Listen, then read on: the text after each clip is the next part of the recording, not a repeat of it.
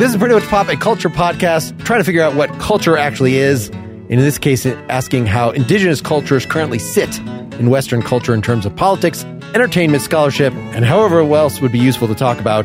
This is Mark Lintemeyer, occupying ancestral Ho-Chunk land in Madison, Wisconsin.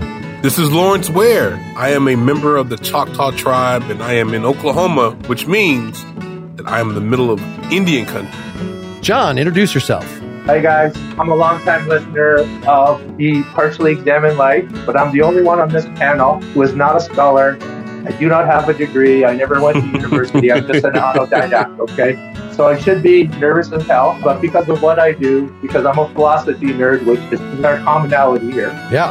I'm an autodidact, and basically the few friends that I do have are mostly props or retired props. Okay, to just illustrate this, my one close friend used to be a philosophy prof at University of Manitoba, but hated it and quit and decided to spend the rest of his career being a high school teacher. So every Saturday, we hang out, we argue, we do polemics. So greetings from uh, Winnipeg, Manitoba, where it is seventeen degrees Fahrenheit, or minus four Celsius. So wait a second. Wait, wait, wait, wait, wait, wait. It is seventeen degrees there? Holy smokes, man. Canada's real. Okay. Here's where Celsius and Fahrenheit meet. minus forty-two. Okay. So we'll get weeks of minus forty-two. Wow. Okay. It's November. It's the beginning of November. I cannot believe. Okay. So today in Oklahoma, it's like seventy-two degrees Fahrenheit. And tomorrow it'll get down like to forty-two or something like that. But like, that is crazy that it is like seventeen degrees there. That is nuts to me. Yeah. From here, you probably hear my thick Southern accent. I'm from the deep, deep South, uh, Southern Ontario. So I grew up maybe about four miles from Detroit, Michigan. So I am a Southerner. I thought for sure you was going to say Alabama. I've been there though. And I lived in Knoxville, Tennessee for a very short period. Mm, very nice. So I'm the only non-scholar, so I guess I better give some, I gave a bit of background. Started out as a philosophy nerd, like about maybe fifteen years ago, just this guy wondering, like, I feel like I missed out on life. And what do smart people do? They read Nietzsche. So I just started reading Nietzsche. Then one, one after the other, I was approached by four profs at separate, different occasions, just sitting in a coffee shop. Why are you reading that? The last one stuck. That's the one I hung up with. And then I started listening to P E L, and you guys are helping me with suggested readings. So forty books in fifteen years grew into eight hundred fifty-one books. Okay? Wow. Again, I'm very lucky to be able to do what I do. Do you have a, how do you keep track of eight hundred fifty-one? What? Every once in a while, I'll count them. I don't have a spreadsheet. So they're just physically, they're all, they're all physically in your space. So you could count them at any time. That's what you're t- piles in my, what do I got now? Oh, going on six bookshelves. The reason that we connected in the first place is because Partially Examined Life did a American Indian philosophy episode. It got, let's say, mixed reviews. It got terrible reviews. Mark, don't lie to the people. It got terrible reviews. And I listened to it and I was mad about it as well. I'm totally fine. At work, I deal with scientists and they get me to field all that Indian questions. And that's fine. And I give them a calm, you know, here, here's what mm-hmm. it is. So the problem that they had, again, we're back to the polemics. There's not a whole literary tradition like we have in the Greco Roman world. I mean, I have it all. I have entire sections here. I've got four copies of Plato's Republic, and I got three copies of Aristotle's Ethics and all that crap. And it's all great. I'm all about everyone. It's okay. It's, I wouldn't say it's great. You know, the discussion we had scheduled today was, I'll say, very unfocused. Whereas last time I talked to Lawrence, we had a specific set of movies that a bunch yeah, of did. us watched. And maybe not everybody watched all the same stuff, but at least we knew, well, this one, taking advantage of the fact that it's it's not a pop culture podcast, it's not an entertainment podcast, it's a culture podcast widely perceived, was like, well, when I have something that I don't know where to put it, a discussion I want to have, like, well, let's try to do it here. And so this English prof at University of British Columbia, Dallas Hunt, had reached out to me via Twitter saying, hey, you interacted with me years ago about this American Indian philosophy episode. We should do something on that to follow up on that, because you never did anything on that. And he identified in particular this book that I have only read a little bit of at this point. Red Skin, White Mask. Yeah, I, I read that actually. Yeah, I read that. It's, it's a very good book. And, and I particularly like the chapter in that book about Fanon. I think I think that's a phenomenal use of Fanon's work. So uh, yeah, I, I thought the book was quite good. Had you had the chance to delve into that, John? I see you read that. Read the other one. The other one is Dancing on a Turtle's Back by Leanne Simpson. Red Skin, White Mask is by Glenn Coulthard. But I also got to read uh, Diane Albright Alfred's Peace, Power, and Righteousness, heavily quoted by both.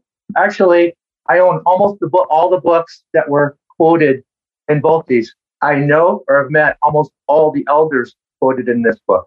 Mm. What's your take on sort of the, it's probably changed in the five years since we had a grad student telling us about, whose experience was a couple years old at that point, telling us about American Indian philosophy on Partially Examined Life. Do you have sort of a, a summary assessment of like where it's at, what the topics are, what the connections are in terms of, we are very eager in the Partially Examined Life episode to sort of just treat it like we would if we were doing Confucianism, if we're doing any sort of African ethnophilosophy or whatever, is like, well, how can we relate it to Heraclitus? How can we map it in that way to sort of get some idea of how to approach this? You know, but we obviously didn't get very far in. Give us some sort of introductory word. One of the main complaints that you would get is there's not this long literary tradition. We don't have a wampum belt that tells you about the phenomenology of spirit or what phenomenology is. And I absolutely hate that criticism. I absolutely hate the criticism, but keep talking. Okay. So what we do have, on the other hand, are things like this. So I, I build replica wampum belts, and these tell a story through symbol. And the symbols are put to poem or song, and that's the best way to memorize things. Since this is an audio medium, can you just describe for the audience what you're showing? Oh, okay. Showing People us? Won't see this. So a wampum belt, it's a beaded belt. The wampum are tubes made up of quahog shells, primarily purple and white. So the dark background wampum means it's a serious belt. It's a serious issue. If it's a light color or white background belt, it's a less serious issue. I make replicas of these belts. And these belts are ways of us recording historic events or covenants, contracts, treaties, however you want to put it. So for example, the Iroquois Constitution, the Guyana-Aragoa, the Great Good, is recorded on a one hundred seventeen belt. That there are people whose entire life is to memorize these belts and their meaning. These people are called faith keepers. In every clan, there's a male and female faith keeper. Their entire life is memorizing, or we'll call them knowledge keepers, or pundits, or however you want to grill in the African tradition. Their entire life is to memorize what these belts mean.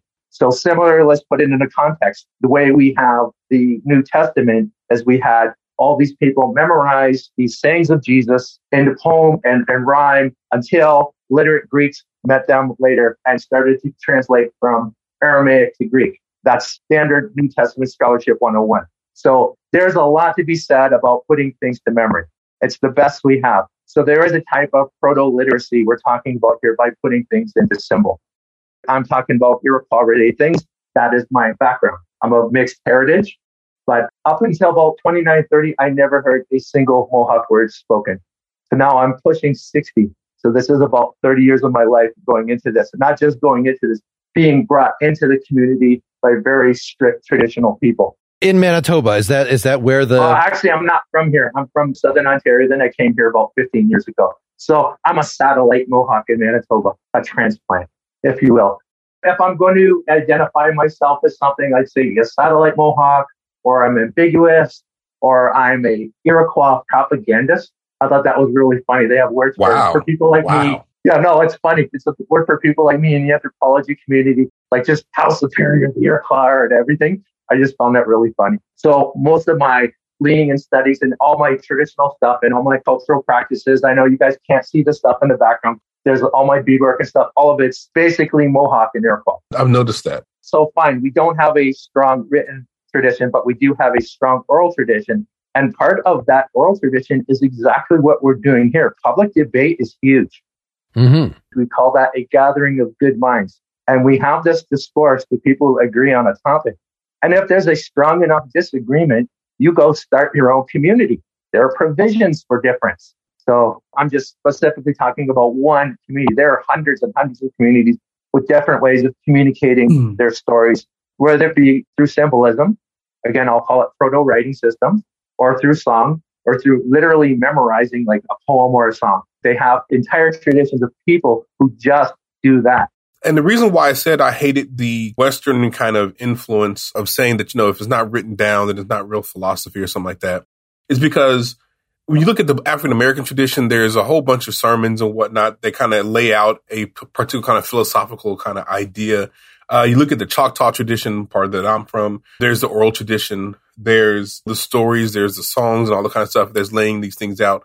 And it's always bothered me, and it's part of the reason why I have this big beef with Western philosophy and why I do the kind of philosophy that I do, philosophy of race, things like that, is because I've never really fully felt comfortable with this like very narrow bourgeoisie kind of notion that in order for philosophy to be philosophy, it has to be written down. Because if you look at hip hop, that's philosophy. If you look at songs, that's philosophy. If you look at stories, that's philosophy.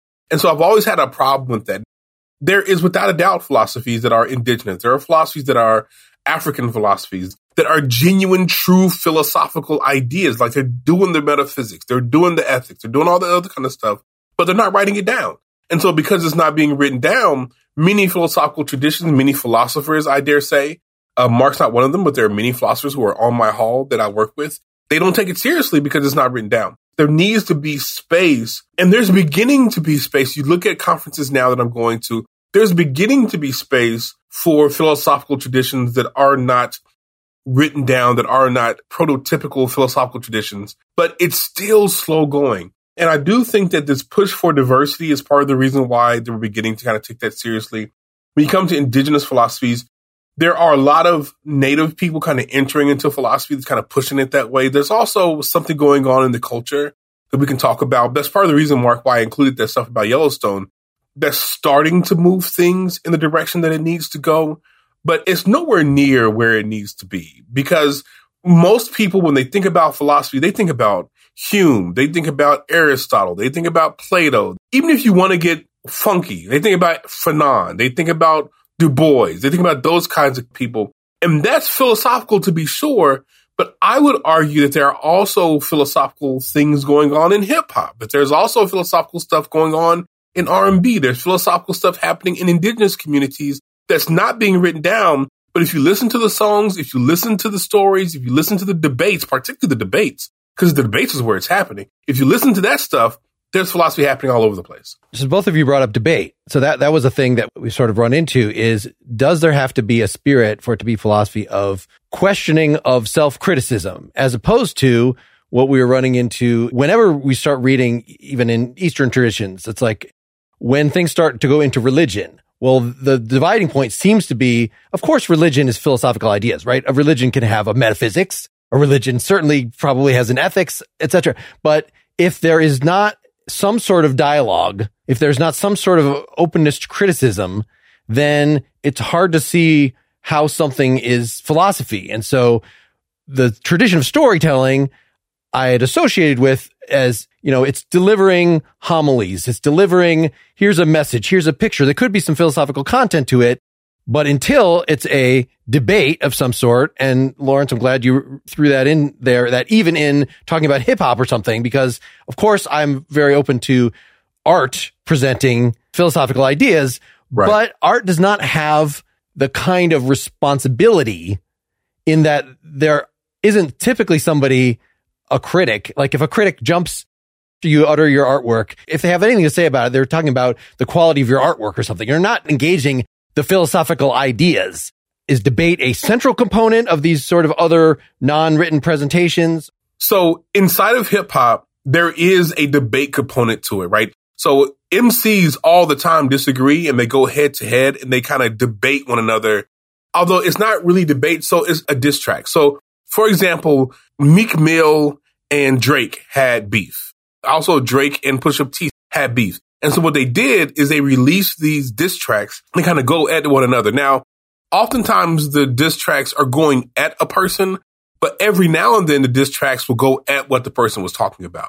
And so there is a spirit of debate, if you will, happening within the hip hop context. Now, when it comes to other places and other things that's happening, I would say, yes, the spirit of debate is absolutely essential, because if you release something like artwork or whatever, just, you know, oral stories, and no one's like taking you to task or kind of evaluating it or anything like that, then that's not really what I would call philosophical. That's more storytelling, legend making, folk tales. But when people absolutely enter into debates and go back and forth, that's where I would say the philosophical content kind of comes out and where you begin to realize that there is a great deal of metaphysics happening. It's the debates where the ethics kind of comes to the forefront, or the disagreements about metaphysics come to the forefront and really gets kind of hammered out And I will argue that is, without a doubt, where a lot of that philosophy is coming from.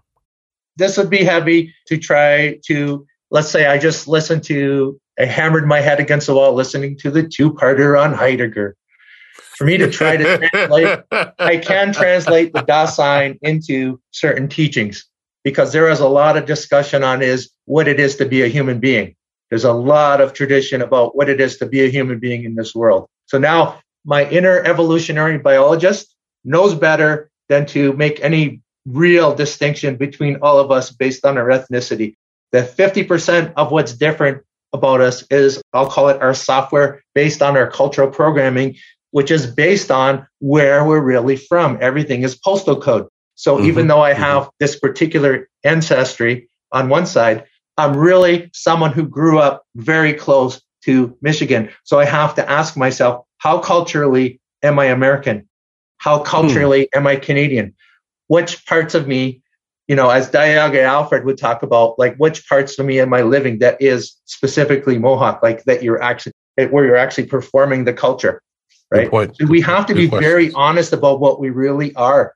I love that you teach philosophy of race. I have an entire section of my bookshelf on anti-racism, history of racism, and I good. have to read everything from for good. and against racism. For racism. Are there any good books for racism? What? Uh, Davenport, if he would have listened to his own findings, Davenport was proving that race mixing, quote unquote, race mixing was good because of hybridization. Davenport was the one why they mm-hmm. were the uh, race studies in Jamaica, and they were using the Hollerith yeah, machines and all this I kind know. of thing. He was the first one. What's the first name? I don't know his first name, but he's one of the biggies. If you just Google Davenport and like Jamaica and like race mixing, it'll come up.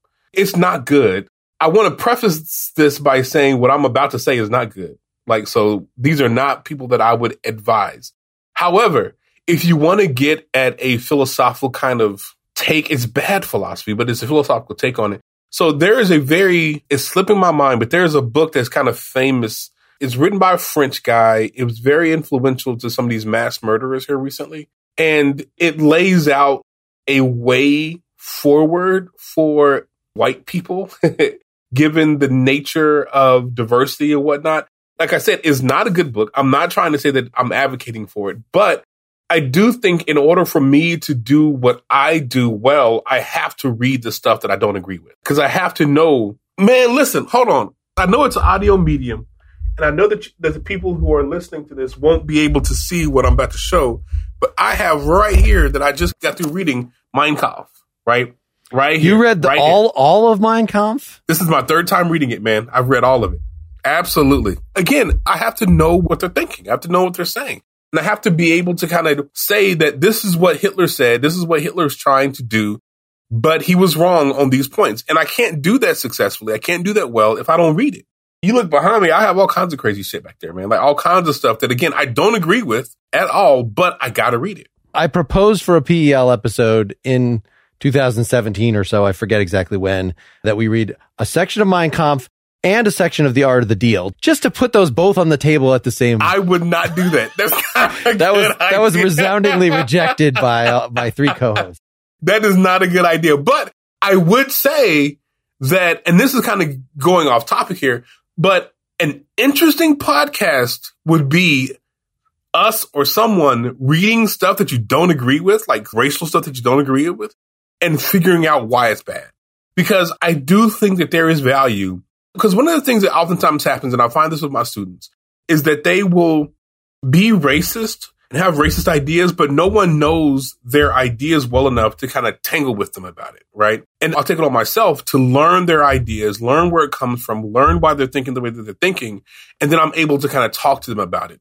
But oftentimes people who are progressive, people who are anti-racist, whatever, they don't want to deal with the ideas. I get it. It makes them feel icky. They don't like it. It makes them upset. I've thrown Mein Kampf across the room a number of times reading it, but I have to read it. And I have to kind of address whatever it is that this person is saying.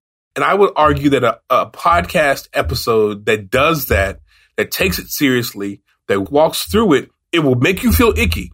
It's not something that, that you're going to enjoy, but I think there's value there. All right. And let me say this, a group of white dudes doing that is not a good idea. You need more people than just y'all to do that. You're like, you need other people. You're Meet not proposing a P E L episode. You're you're proposing uh, no, some no. variation, some elaboration of this current discussion. Yes. One of the things when we were exchanging emails about this episode is, John, you kind of went into something about your evolving take on your heritage. How, and this is yes. one of the things I was interested in, that from what I've seen in the media and what I've read, the little bit that I've read, presents this axis of just more assimilated versus less assimilated. There, right. there are reservations. Some people live on the reservations. Some people are the elders on the reservations and they cling to the ancient ways. And some people are in positions of power on the reservations. And depending on what popular media you're looking at, maybe they're corrupt casino owners, because of course a casino owner in any popular media is going to be corrupt. But I haven't done, you know, a good, I haven't read a lot of like phenomenological accounts of sort of how folks with Native ancestry, how that actually fits into their life. Whereas I feel like I have a pretty good understanding of, like, from various literally respectable accounts of how, like, an Italian American or someone who is growing up from Jewish ancestry or something like that. Obviously, those are very different experiences. Can you get us started on that? Or is that even a condescending question I'm, to ask? I'm from the city one hundred percent. I can't talk to growing up on a res, period. Right? So this puts me in a completely different dichotomy, my postal code, if you will. Sure. Well, I have lots of relatives that way and lots of extended family out that way. And I've lived on, in those places, but I'm not from those places. And we have to be very honest about that, because there's what we call a pretendian. Then there's the one I call a biological pretendian, right? Like, what are you really? Oh, great. You have all this D N A and, and phenotype, but what are you really? What is your programming? Well, and the pretendian thing. So after we had that Native American episode, somebody was saying, hey, you know, you should have Googled the professor who our guest Jim was citing as his main guide through all this, because that guy, you know, there's sort of a scandal around him. Like, is he actually of Native blood? Clearly, he's a scholar in the area. Clearly, he's interested in it. But is he just bullshitting with his particular Native name that he was using? Like, I can't actually speak onto that, but I know that there was an internet thing that, had I been aware of it, might have really changed how we approached that episode. Um, Man, you were set up there a little bit. yeah. Yeah, this is strange, because usually in most disciplines. So let's say you want to study Sanskrit. Everybody knows you have to go to Germany to study Sanskrit. Those are where the best scholars are. Or if you want to study the New Testament, the best New Testament scholars happen to be all atheists, right? So it's a strange thing for, I have a real hard time with nationalism, for making a big deal of being born something, which I have zero contribution to, but I, I get, I get it in terms mm. of this field of scholarship. I know lots of Native historians who are non-natives. They don't say they're Native or anything. They're just, that's their profession. That's their expertise. Their mm. hard work and everything they did. It's like being a doctor, being an anthropologist, being a physician. It's all from your work. I get what you're talking about. But when you're talking about on that sort of level of when they're trying to, we're talking about this indigenous epistemology and bringing in, that's a living thing. So again, back to Diage Alfred. He's very confrontational about that, but he does not go by the government definition of who is First Nation and Indigenous. It's like, where are your family? What are you doing? How is your life? And bottom line, does the community recognize you? Mm. Of course, you see how dark I am. I'm suspiciously dark for a Mohawk. I'm just kidding. Yeah, I, I was going to say, you're yeah, not dark at all. I don't bother there, talk about it at work. I don't bring it up. I only talk about it with the community people. We all know who each other are, right? I've been grilled. I've been asked practically to leave ceremony because they didn't like Mohawks, right? Mm. So let's not pretend that there's this grand pan unity. You know, there's a lot of old historic bad blood. Yeah, and that's the thing that doesn't really get talked about much. And I don't think we should talk about it too much, but there is some internal, I wouldn't say division. There's tension there. There's other tribes that my tribe doesn't like. I'm not saying what they are. And it's not like Pan-Africanism where everybody's like black and you just kind of go along. There's, there's tension in Pan-Africanism also. The thing is that indigenous folks have been so exploited that oftentimes they're like, there's like this field to make everyone the same or to like get along, to go along with something like that. Just for political solidarity reasons? Yeah, oftentimes there is. Yeah, oftentimes there is like this kind of pressure to kind of try to get along or something like that. Or, or like, I'm on a college campus. And on a college campus, we have a uh, First Nations space and a First Nations like group of people. And inside of that First Nations group of people, there's a whole bunch of like nations there. There's a whole bunch of folks there. And in any other kind of setting, if they were with their own folks, there would be tension. But because you're on this college campus and you're so few of you, you all get, go along to get along. But you get out into the real world uh, and you get around your own people. There is oftentimes some tension there. The first book we had to read, Red Skin, White Masks, he talked Good about the, the hardcore traditionalists. Yep. Who everything's all tradition and all protocol. Yep. I fall into that category. That's how I was brought in thirty years mm. ago. Old mm-hmm. school A I M people, American right. Indian movie.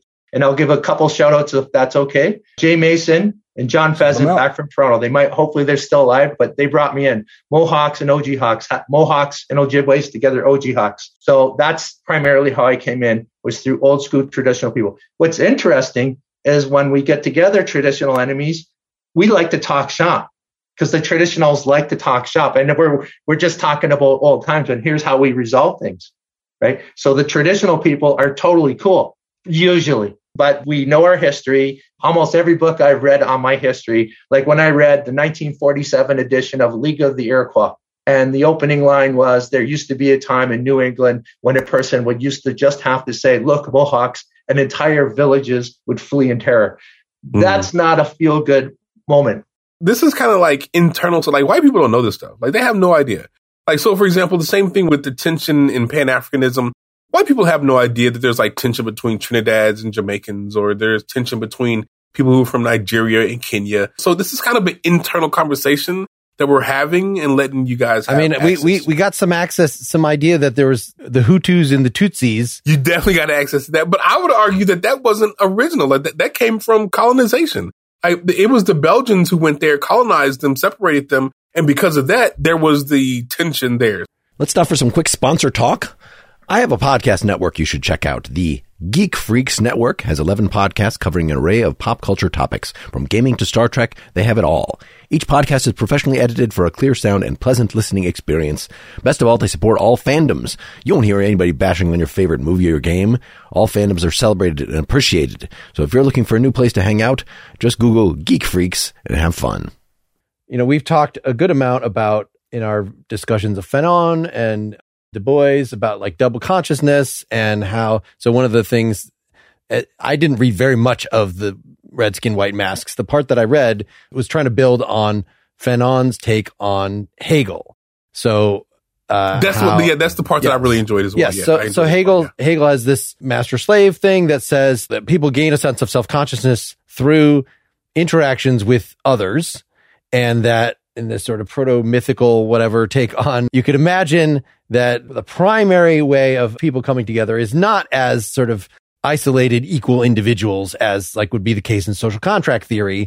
It's like, we're just all out here, we're all approximately the same, but is somebody enslaving somebody else? And what does that do psychologically? Well, according to Hegel, it's actually the master ironically gets the short end of the stick because they, because the master does not gain any sense of self out of it. The slave is just a tool for the master. And so it's like the master is in a void, doesn't gain any sort of the reflection that is necessary to gain real self-consciousness. Whereas being treated as anything, even like shit. And then also the slave is the one who's actually interacting with the land, who's actually creating things in the world. And these two forces of the master sort of giving you a self-image. This is, hey, you're my slave. So the slave then supposedly gains this sense of self-consciousness. Fanon's critique of that was to point out something that I think is implicit in Hegel, that of course, if you don't see this as sort of a birth of civilization thing, this is how we got self-consciousness in the first place, but as an ongoing way of accounting for the psychology of master and slave or colonizer and colonized situations, that no, it's not the case that the colonized gets this illuminating sense of it is of, not the case of self awareness. It is not the case. Yes, because of the ideology that the master has imbued them with, and the master, frankly, has a lot of peers to deal with and gets plenty of self consciousness and affirmation from dealing. But that culture that the master would create with their peers then gets imposed upon the slaves, the colonized, and so their sense of self is completely screwed up. And they're not self-actualizing. They're having actualization imposed in a way upon them. But go ahead, Mark, finish your thought. So you, you guys can then fill in the gap. So what is Coulthard adding in terms of how this applies specifically to this Is it the same dynamic in terms of the victims of a past, you know, the descendants of a past genocide who are now living in, whether it's the U S or Canada or Australia or many other places that have had native populations that have just been completely bulldozed? That's a different situation, of course, than the situation of American slavery or whatever, but is more similar to what Fanon was actually writing about in French colonized North Africa. What is Coulthard adding to this picture in terms of the the First Nations experience specifically? What I found in this book is he's he's harmonizing both worlds. He's going into the traditionalist world, but he's also going into Fanon's. He's applying Marxism in certain areas, and I see the traces of the Frankfurt School and that sort of thing. I, I'm a huge fan, but I'm primarily from the traditional side. He's trying to make sense of all this and the world that we live in, our economic state and all that. If you compare the Green Book to that, that one is just tradition. And the way the book was laid out, it was a ceremony in itself. You're talking about dancing on our turtle's back. You're dancing right. on turtle's Specifically, back, yeah. eight chapters is very important. I'll just take this up a notch because I keep talking about tradition and that and respecting spirituality and that. I am an agnostic atheist, so I should not be respecting this stuff at all.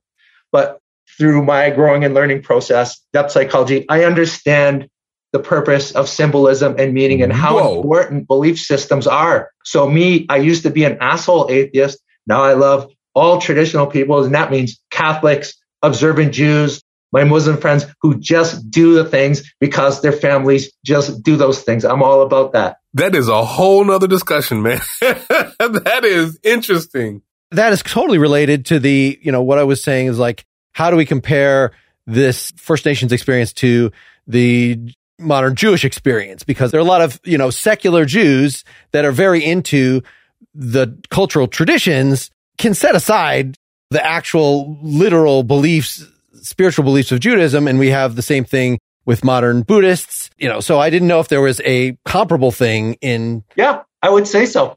It's a sense of continuity. You go through the rituals. Like I'm friends with lots of Jews, so they go through the rituals, Passover, Yom Kippur, all that. They might actually be atheists themselves, but they go through it culturally because there's a sense of... Yeah, there's a sense of culture there. In, in fact, one of my really good friends is an atheist who is Jewish. And so they go through the ceremonies, they keep kosher, they follow all the traditions. They don't believe in that stuff necessarily, but it connects them to their past. It connects them to, to their community. And there is something very important. You know, Cornel West has something very similar. Although Cornel West is a theist, Cornel West is a person who, he has all these issues with, you know, traditional theism and all that kind of stuff, but he continues to go to church. He continues to identify himself as a Baptist. Uh, he continues to do all these kind of things because it connects him to, the, to his past. In fact, I would argue that I'm a person, although I'm clergy as well, but I'm a person who, I have major, major issues with many things that are theistic. I have major issues with exclusivism, with homophobia. I have major issues with all this stuff, but I continue to do it because it connects me to my past. So why would a person pray if they're an atheist? And I'll show you why I would, which was interesting because I said my first prayer in almost ten years. Hmm. What is more spiritual than a human being emoting out to the universe their existence? Does it hmm. matter that there's someone on the other end of the phone call? Mm. When you're emoting your existence outward. So I have a lot to be grateful for. I'm not starving. I got, I have a house. I have a good job and all that. Why would I not? You know, last week I said, I said, wow, I really need to pray. Mm. Right? What could be more spiritual than a human being emoting their existence to the universe? Our whole existence as human beings, even neurologically, we're spiritual beings. Just having a goal, is that not metaphysics? You have a non-physical object you're trying to reach to. What mm-hmm. could be more spiritual than just setting goals and living your life and having a vision of the future? This is why symbolisms and goals and teleology and all that stuff is so important. You can't just write it off. I used to be the asshole theist, atheist. No way. I love all you guys, man. And I envy you tremendously. I'm even thinking of going back to ceremony, but I have to talk to my friends because I stopped going out of respect to the ceremony. What is an atheist Very doing in your lodge? Mark, this is an expansive conversation. I mean, we're talking about essentially everything. I've really changed my attitude about prayer with age, that I just, I felt like as a younger person, as an atheist or, you know, seriously agnostic, like, oh, that's just foolish. That's something. But I've always had a thing of like, oh, my grandmother is dead. Let me talk to, think about my grandmother and feel a warm flush. And it's as if I'm reaching out to, but I don't literally believe in ghosts. It's something going on there. It connects you to something. I know what you're talking about. Yeah. Man. So I have no problem. It's almost just like part and parcel with sometimes journaling or singing. I have no problem if you're in a plane that starts to wobble around of like, I'm a, I'm a foxhole theist yeah, or whatever, like yeah, of, of yeah. doing that. Or when you're depressed, doing something that, you know, I wouldn't say that I pray in the sense of like, as a ritual, I'm not connected in that way, even though I grew up going to church. I don't feel the need to, as my parents did. My parents eventually became transcendentalists or Unitarians because they were like, we don't want somebody pushing conservative social garbage on us, but we do like the singing and we do like the spiritual aspect. Like, I'm not quite to that point. Maybe I will be when I'm seventy. I think you'd be shocked, man. Like, like seriously, knowing you as well as I do and knowing like your love for music and whatnot, I would not be shocked if in five years, ten years, you're in a church somewhere. I wouldn't be because, again, for me, it is not about the theistic stuff. Now, I teach it and I can preach and all that kind of stuff, and I'm able to kind of communicate with them and even do a very good job at it. But in my inner parts, it's not about that. It's, it's not about the theistic stuff. It's not about that stuff. It's about communing with the same thing that helped my ancestors get through slavery. It's about communing with the same thing that helped my ancestors go through the civil rights movement. And there's something to that about communing with your grandmother or communing with something larger than yourself. Like, and it's not about the theistic stuff. It's about trying to get through life, man. Life is fucking hard, dog. And you need something to help you get through it. And sometimes I throw on some gospel music and I don't believe in that shit, but God damn it if it don't help me get through it today. It just does. You're cultivating meaning. Yeah. And back to your point about like, why do atheists go through these rituals of like, why do they observe Passover, Easter, whatever? It's culture. You're just cultivating your values. You're reinforcing your own culture. So returning then to the philosophy connection, like I don't see any problem with then talking about native philosophies and native wisdom traditions and trying to make sense of that in the same way one would do these sort of semi, we just had a three-part episode recently on P E L on symbols in mythology. To be respectful tradition doesn't mean not being critical of it. It doesn't mean that you can't step back and take a sociological take on it. Those are not incompatible, as you've just been saying, with participating in it. You know, in fact, that would be how you should, you know, if you're going to be somebody who is going to church, who's engaging in prayer, you know, unless you feel like it spoils it somehow. I remember I had a friend, you know, musical cohort long ago who was, because music, you know, you're dealing with personal stuff, you're dealing with personal expression, but he was super Christian and I was not. And so that was sort of an ongoing point. And he felt like, no, it's a thing of the heart. And once you start getting your philosophy meddling in it, you can't do it anymore. You're sort of defeating the purpose. I don't know. Do you feel that that's the case? Or it seems like, no, no, as a thinking individual, it's absolutely appropriate to question these things and put them in some sociological context. And there's nothing disrespectful about then trying to do that, not only for your own tradition, but for other traditions. Like, I want to learn more about Hinduism. I want to learn more about this particular First Nations, of course, blending them all together and saying, oh yeah, there's pan-India. Yes, I understand that that's a problem. But as far as a way in, okay, let's read a book about totem pole stories or whatever, and how, you know, to get at the Alaskan natives. There's something inherently problematic or condescending uh, or something about that sort of anthropological tourism. Is that what you'd have to call it? If you're like, I want to know more about the world and I want to bring my critical framework that I have from philosophy to these things. So that's the way I'm going to start studying, you know, basically what we did in that episode. What was it about? Lawrence, you said you were pissed off listening to that episode, but we were as self-reflective and humble and giving provisos and yes, no, this is only a first step. This is just the best we could do right now with the time available as we could be, but yet there was still something maddening about it. I mean, it, it just, I wouldn't say I was pissed off. I just felt that you guys could have done that much better. And you could have been a little bit more selective in who you had in the conversation. You could have been a little bit more thoughtful about how you engaged it. So it wasn't necessarily like, like you guys weren't being assholes about it. Like, you know, you weren't being flippant or anything like that. It's just that you guys, with everything else that you do, you're so careful, you know, so you're so careful when you're talking about race. You're so careful when you talk about Heidegger, even though he's a fucking asshole. You're so careful. You're so careful about. I hate Heidegger. Oh, I, I hate his thought, and I hate that dude. I'd have punched him if I'd have saw him. Okay, anyway, but you're so careful, and like I was so mad, you made me shake my, my microphone. You're so careful about how you do everything. It just felt like on this topic, you didn't have that same level of care, and you didn't do the same level of work that you should have done. If you were a flippant individual, Mark, I would not get along well with you. Like, you're not flippant. You're very respectful of tradition. You're very respectful of knowing the stuff that you don't know. And it's just like on this one, you dropped the ball, man. And that's what made me upset about it, is that you could have been better on the guests. You could have been better on what you talked about and about how you talked about it. So I started that question as a more general question about I'm sorry. Tradition. Well, you no, no. And then I and then you I ended it. You're you up. narrowed yes. it. You narrowed it down. Let me ask, throw the wider question back out there of investigating this as philosophy, or, you know, we already told about how trying to impose the tradition of written sources onto this oral stuff, that there's something messed up about that. We need to somehow take it on its own terms more. I was then comparing this to, like, is there something fundamental about being in the tradition as opposed to approaching the tradition from the outside and wanting to learn more about that? That's a, you know, fundamentally anthropological yes, thing. Yes, or about, yeah. But what we're finding more now, as we're having more and more Indigenous scholars who are from communities, and a lot of them are actually traditional people going into academia, getting PhDs, we'll have way more people to talk to about this. It's growing and growing. Very, I'm very soon. Very, very soon. Here.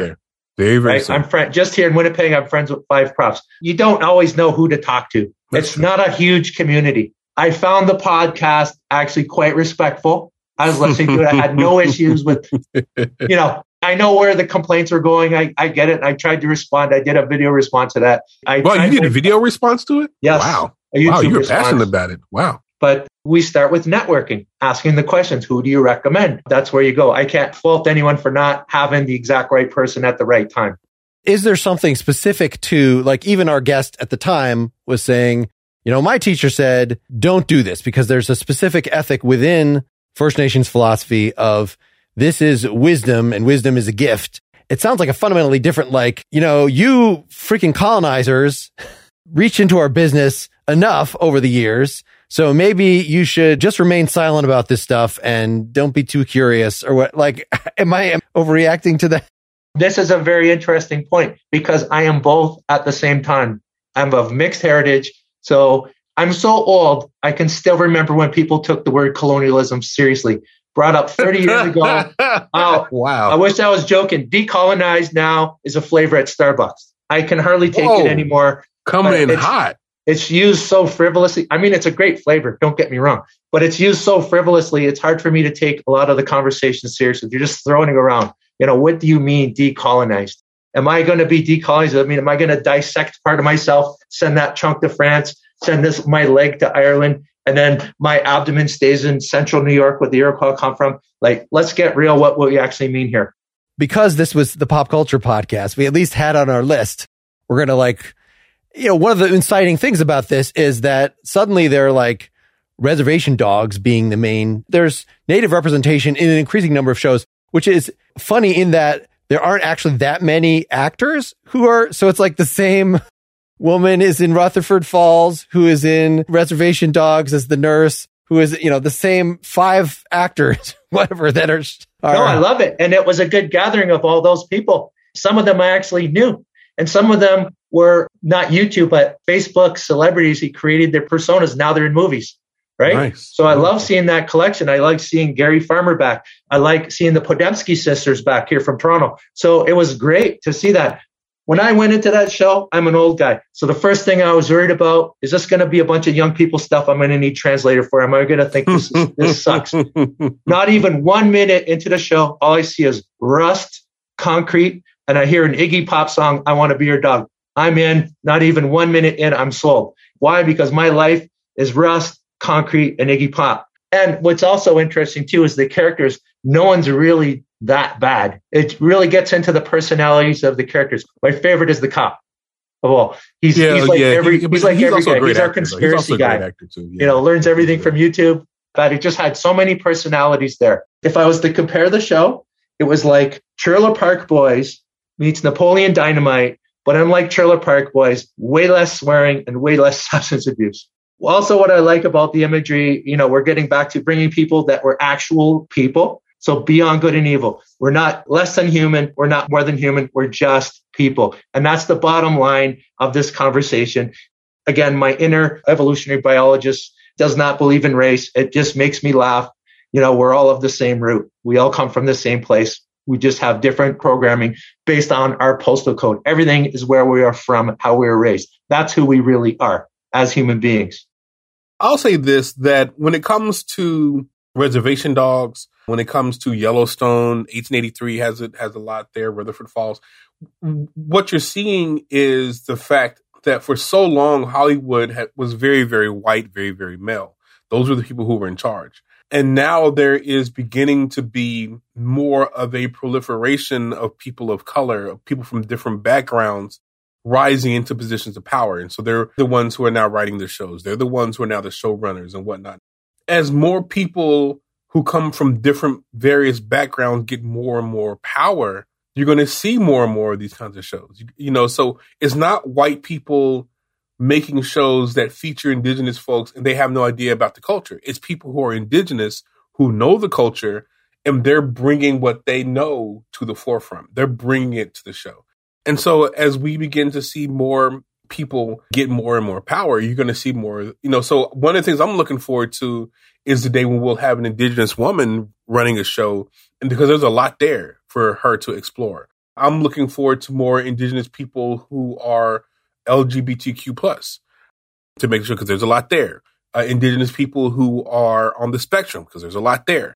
And the thing is that you're learning that people who are indigenous, people who are people of color, they can make good shit.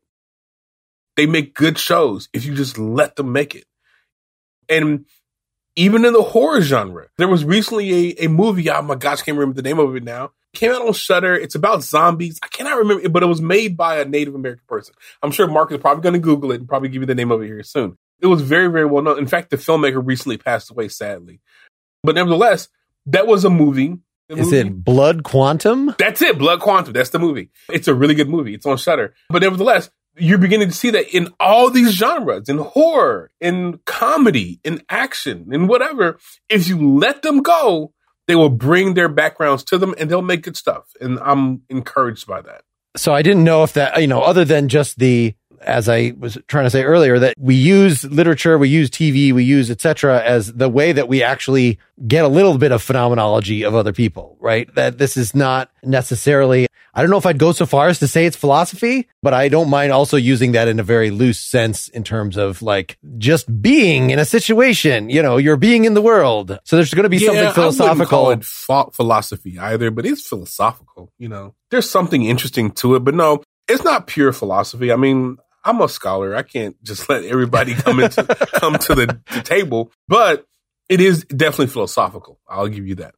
Let's go around one more time. Any closing thoughts about future directions for this conversation or what we probably should have talked more about? Well, I just want to say I really enjoyed this talking circle.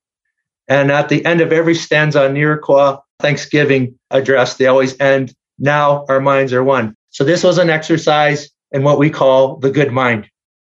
So I enjoyed all these perspectives. So this is Jean Beaubien, who is of Mohawk ancestry, living here in Winnipeg, Manitoba, Treaty one territory, saying Sego, Sewagego, greetings everyone, and halito to my Choctaw brother there, and hello, Mark, my American brother there. It was really great to talk to you and meet you. I feel very honored, and thank you very much for being here. Man, John gonna make me cry up here.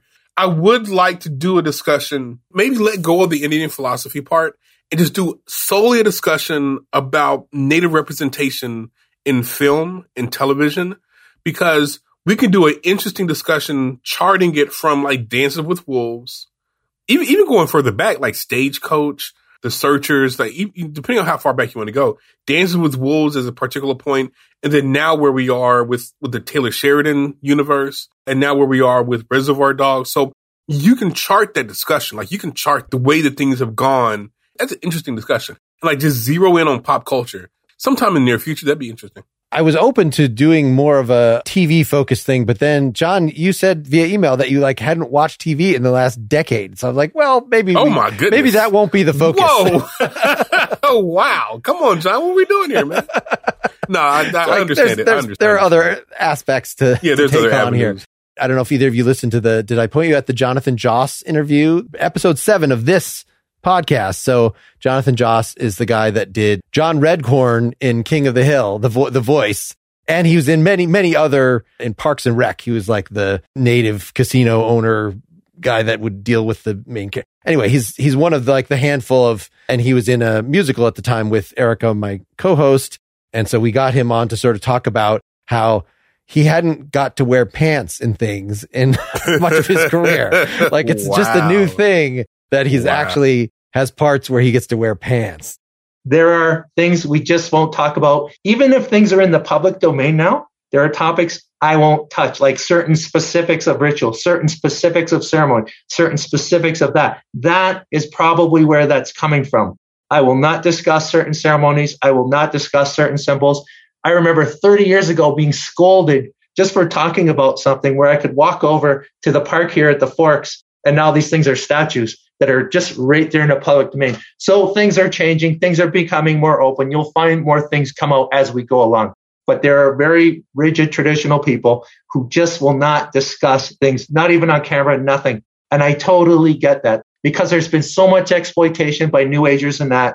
That's where that's coming from. And I don't know if those specifics would not be of interest anyway to philosophy because philosophy is more interested in generalizations. It's not about like the specific cultural content of a particular dance. Like, no, it's that this kind of dance is done at all and what the function of dance is, like an anthropological take on it. But I'm sure once you get into sort of being protective about the specifics, it's hard to then say, well, what is the point? Why are you discussing whether rain dances are legitimate? Which took way too much time because it was a thing in Black Elk Speaks, which again was something that we talked about because it was so often referred to by the New Age community, right? By the people who are trying to do philosophy in quotes. In other words, uh, if you don't have a lot of academic work in this area, well, what is the other philosophical work that's been done in this area? So if you look at like how much academic work has been done in Taoism, well, actually probably lots and lots because there's so many thousands of years of written tradition in China particularly. But in terms of like how much it's gotten in the popular culture, it's a mixed bag in terms of, of that. You have a book like Zen and the Art of Motorcycle Maintenance that is mm. very clearly like popularly oriented. Right. And the guy had some academic training but and much, some specific you know. things mm-hmm. that he's pulling out, but it's much more a, you know, all that academic stuff, that's just putting barriers between people and fruitful ways of living. And so if you're talking specifically about the way to live in harmony with nature or whatever, you know, one of these common themes in Taoism or in native philosophies, then it seems like, well, you shouldn't need the specifics. You should be able to talk in a more popular way. It's one thing if New Agers are turning this into buy crystals off of my website. Like, of course, there, there are commercial corruptions of these things. But when I like hear the philosophy in, you know, I've listened to a lot of Yes. So John Anderson, the head of Yes, is such a New Agey pan Alan Wattsy. I don't know that much about Alan Watts, but I but I gather he took from every tradition to like, we want to make our lives full and spiritual. And so, of course, if there's stuff that the native traditions have to offer that you could take advantage of, that you could make use of, why wouldn't you, as a spiritual seeker, sort of take the wisdom wherever it is? And but that's leading to this sort of cultural tourism or philosophical, I don't know, it, it can seem deeply appropriative in a negative way. Or if we want to approach it at a more spiritual and philosophical perspective, what is the message to the rest of humanity about being a human being in the world who just happens to be of this culture, right? Approach is everything, context is everything, how you approach all that, it'll come. The networks are growing. You will meet the right people. We have to be patient. You have to understand, though, there are very serious traditional older people who are very protective for all the reasons above. And, you know, we're, we are in a crisis mode with so many issues we're dealing with that people are very protective, but there are people who will reach out eventually. It's happening. I'm very hopeful in the future we'll have more and more open communication about this. And my big thing is we're just people, real people, real cultures, just other people in the world. When I grew up, I was raised to believe that we were not real cultures, right? These were not legitimate cultures that I was exploring. Mm. You know, there was no pride in this. There was no region. There was no type of Indian. So why bother asking, right? So I was shocked as hell the first time I ever met anyone who was actually proud to be Native and who was a traditional person. And they they just explained something to me, and it just blew my mind that I never heard anything like that in my life. Like, I was truly internally colonized, if you will. I had no positive image at all about being what I was. My only two conversations I ever had in my life was, by the way, when, like, when I'm eight years old, you and your brother are Indians.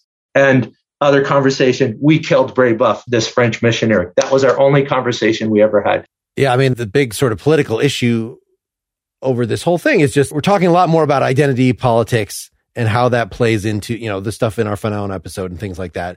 And of course, the situation of American slavery was, I don't know if entirely unique, but like something deserving of its own exploration of the dynamics of the legacy that has wrought. And so likewise, and I don't even want to generalize across experiences of the different tribes, but there was a genocide. Certainly there's a difference between, we can't just subsume the experiences of Blacks in America that are trying to deal with the legacy of slavery to the Native experience, which seems, again, you don't, it's not the oppression Olympics or whatever, but like a genocide is really bad. It's like the fact like that there are at least former descendants of slaves left to be dealing with this, as opposed to, do you know what the percentage was? Canada less harsh? Do we have any idea of like what the percentage I of... want to bet that Canada was probably less harsh, but I don't I don't have numbers in front of me. In front of me, but there's just less people here too. Yeah, that's true. The whole country's the size of Mexico City. thirty-three million people in a country this big. From what you know about Native history in Canada, does that mean that there was less fighting over land, and like, so the reservations are bigger,